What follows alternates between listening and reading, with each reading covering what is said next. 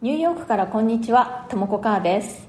私はニューヨーク発祥の某大手ファッションブランドでデザインディレクターとしてフルタイムで働きつつ、パーソナルスタイルコーチとして個性を生かして自分らしくおしゃれを楽しむ人を増やすという活動もしております。このチャンネルニューヨーク人生劇場では人種のるつぼ何でもありのニューヨークで私が体験したあれこれや日々感じたことについて私の専門分野のファッションの話も時々混ぜながらお伝えしていきます。ニューヨークの自由でポジティブな空気感とともにちょっと元気が出る放送をお届けしてまいります。それでは今日もよろしくお願いします。はい5月12日はですね国際看護師デーなんだそうです。ということで今日は私の過去の看護師さんとのいろいろな、ま、思い出というかね、うん、そこでちょっと思ったことがあるのでそれについてお話ししていきたいと思います。のそもそもなんですけどね私ねすごくあの血が苦手なんですよ。あのねあの映画とかテレビなんかでもドラマとかでね流血シーンとかもう本当に見られないんですよ。もうこれは嘘の血だって分かっていても見るのがちょっとね難しい。なんか足元がゾーッとすくむ感じになってしまうんですね。でまあ舞台だとよりなんていうの？あの嘘っぽいというかねお芝居なんだという感じがしてまあ多少は耐えられるんですけれどもテレビとか映画だとリアルじゃないですか結構。なのでねちょっとあの私は苦手なんですけれどもまああの看護師さんといえばね病院に行った時に採血とかしてもらいますよね。で私病院自体はねあんまり全然怖くないというかあの病院、まあ、どんどん行きたいタイプなんですけれどもまあ、注射はねそんなに怖くないんですよ。ただねこのね採血がすごい怖いんですね。あの血を抜かれるっていうのが怖くて何かねこれはもうあのすごく遺伝子レベルで私に染みついてるというか無条件に怖いんですよね。私ねあの絶対に過去生で、えーなんかね血を大量に失って死んだ過去があるんじゃないかなってね思ってるんですけどまあそれは余談なんですけれども、まあ、そのくらい血が怖い。血を特に抜かれるのが怖い。でもねやっぱり血液検査とかって必ずあるじゃないですか病院で。なのでそういう時に看護師さんがすごくこう私の気持ちを和らげてくれてしかもさっとねあの上手に採血してくれるともう本当にねあのありがたく感じるんです。で私ねあの左右の腕とも結構血管が肘の内側出てて採血自体がね結構やりやすい体なんですよ幸いに。だから大抵あの簡単にね採血が終わってあんまり失敗したりしたことはないんですけれどもそれでもね看護師さんがちょっとその優しい感じの人だったり信頼できそうな雰囲気だったりするとねより本当に気持ちが落ち着くんです。でね私ね本当にこの採血が怖いので毎回100%欠かさずその採血する時は看護師さんに「すいません私ねすごい怖いんです」って言うんですよあらかじめ。でそこでの看護師さんの対応あ大丈夫よもうこんなのすぐ終わるから見ないでいてねみたいな感じで温かい感じで声をかけてくれると、まあ、すごくね嬉しいんですけれども結構事務的な看護師さんでねぶっきらぼうにあっそうみたいな感じで対応されるとまあでもあの大概の看護師さんもう慣れてるのでね特に問題もなくスッとその作業自体は終わるんですけれどもやっぱりねこの私の気持ちがすごく違うんですよね。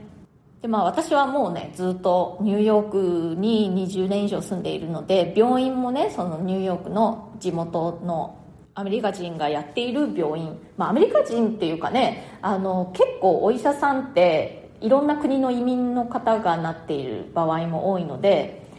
まあアメリカ人とは一概には言えないんですけれどもまああのここで言いたいのはその日本人のお医者さんではなくていろいろな国籍のお医者さんのやってる、まあ、普通のニューヨークの病院に行っているということなんですけれども看護師さんたちねえー、女性が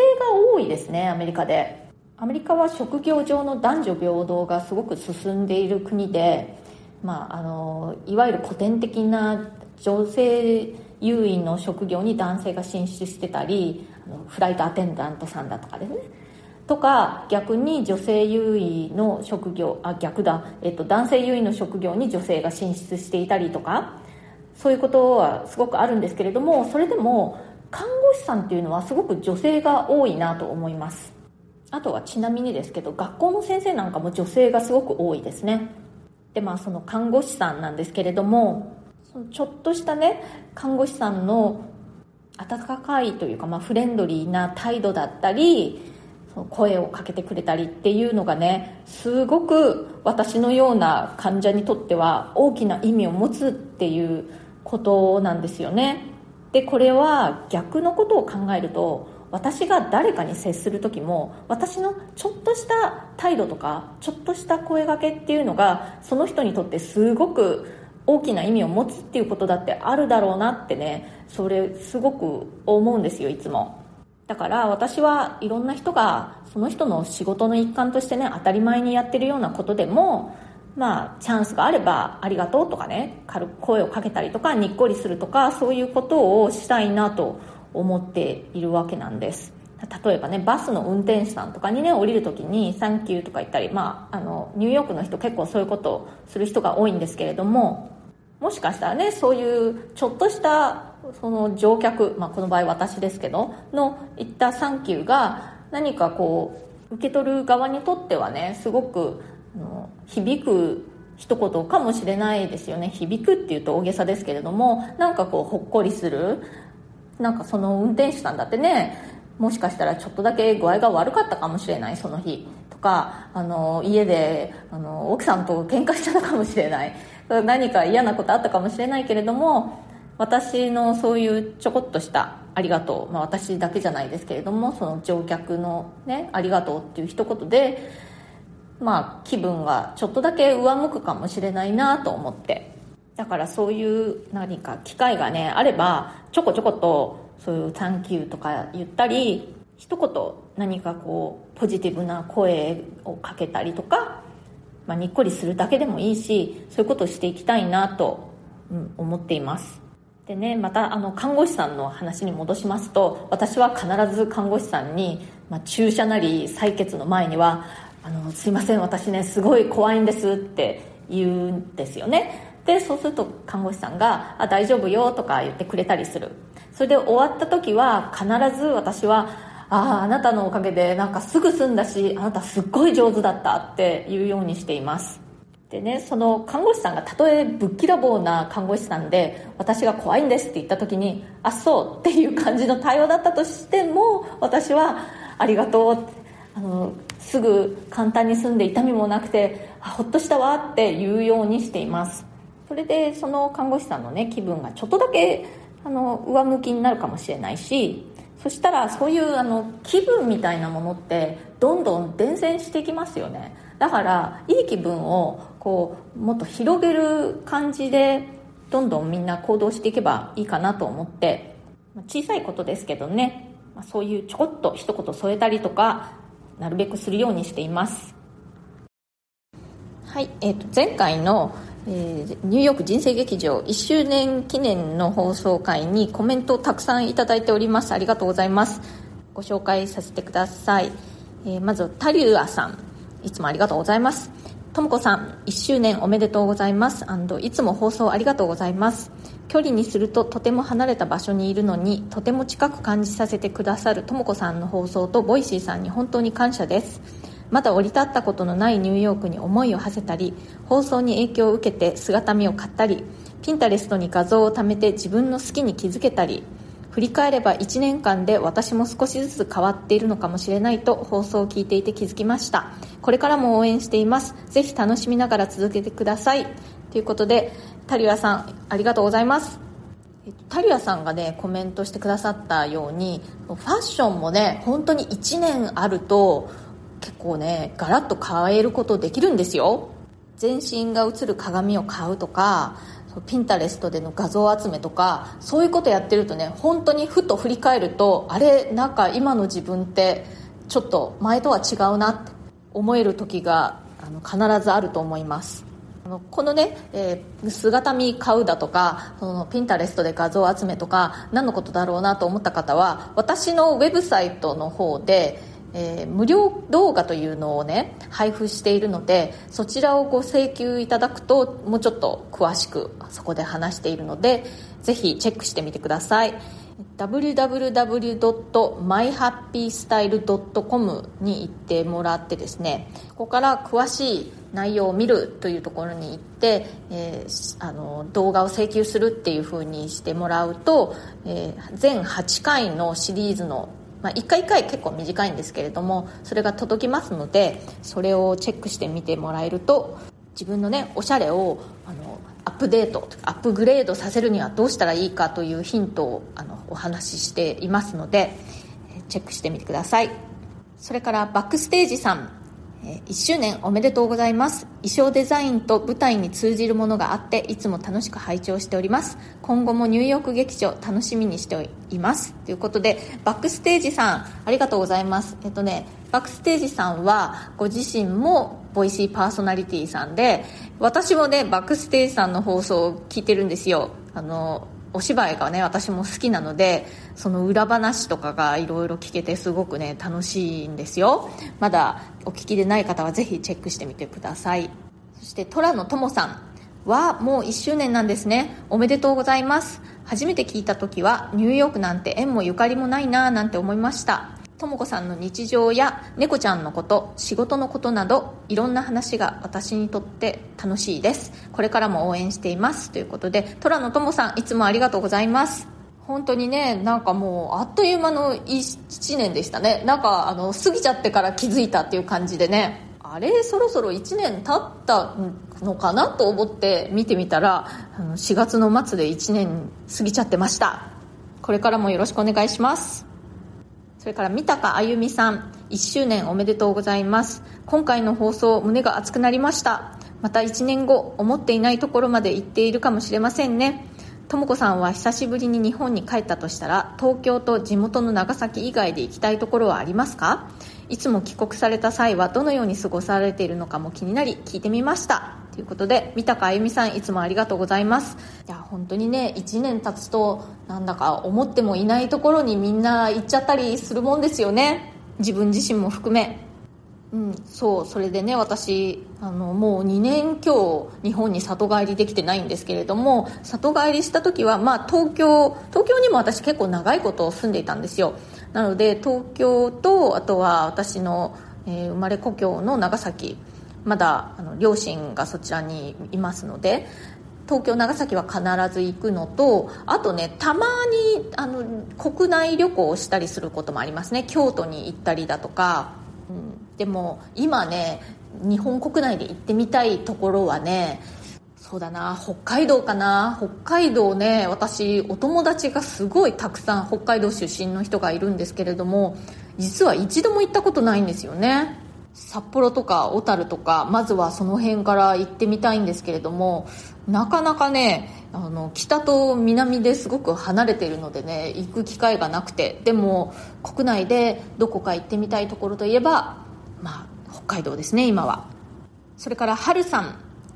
1周年おめでとうございます。とも子さんのサバサバとした雰囲気が好きでいつも楽しく聞かせていただいています。私も Voicy がなかったら出会えなかったであろうとも子さんとつながれて嬉しいです。海外のことキャリアのことも興味がありますしファッションはこれから自分に合うものを見つけていきたいと思うのでこれからも楽しみにしています。過去放送もコツコツ聞いていきますね。ということではるさんありがとうございます。本当にねこうやって Voicy を通じていろいろな出会いがあったっていうのがねこれは本当に始めた時始める前にはあんまり考えてなかったことでした。これからもねこういうなんか輪が広がっていったらいいなって思っています。それから、えまた別の回最近始めたことそのために買った超お気に入りお気に入りグッズについて、え話した回にコメントくださいました。笹子さん。ともこさんこんにちはともこさんの自転車ルックが気になりますいつも通りの服装でしょうかということで笹子さんいつもありがとうございます。そうこの回ではね私が最近地下鉄にね乗りたくないのでニューヨークのねちょっと地下鉄の治安がちょっと悪化しているのでなるべく地下鉄に乗りたくなくて自転車に乗り始めたよという話をしていたんですね。でニューヨークではシティバイクというシェアサイクルを使うのがすごく盛んでで私もそのシェアサイクルを利用するようになったという話だったんですね。そうあの私が自転車に乗る時の服装はまああの普段から割とカジュアルな格好が多いんですけれどもやっぱりあのスカートとかじゃなくてパンツでこうヒラヒラしないような格好で自転車に乗る時は乗るようにしています。で本当にちょこっとね近所までとか10分ぐらい乗る時だったらまあ普段普段着のカジュアルな格好で乗って、ま、下はジーンズとか、まあ、そうパンツとかで上はスウェットシャツみたいなあのとかそんな感じのカジュアルな格好ででもうちょっとね本格的に遠出、まあ、30分とかそれ以上乗って割と遠くまで行く時はボトムスだけねスウェットパンツとか、まあ、そういうあのエクササイズする時に履くようなパンツに変えますね。結構それだけ乗ってるとね汗をかいたりするので、まあ、上は T シャツにまたスウェットシャツみたいな感じですけれども、まあ、割とちょっとエクササイズっぽい格好とはいえあんまり私もそんなエクササイズ専門の専用の格好って持ってないので持っている服の中から割とスポーティーなお洗濯しやすいものを着て自転車乗っています。私ねジムにも時々行ったりするんですけれどもジム行く時もそんなにあのハイテクなエクササイズウェアっていうの持ってなくて、まあ、T シャツとスウェットパンツとか、まあ、もうちょっと暑い時だったら T シャツと、まあ、膝までのレギンスみたいな格好とかそんな感じでやっています、えっと、それからですね1周年の記念にということでさやかさんからは差し入れもいいております。ありがとうございます。いつもねツイッターの方でも応援してくださっていてすごくね励みになっているんですよ。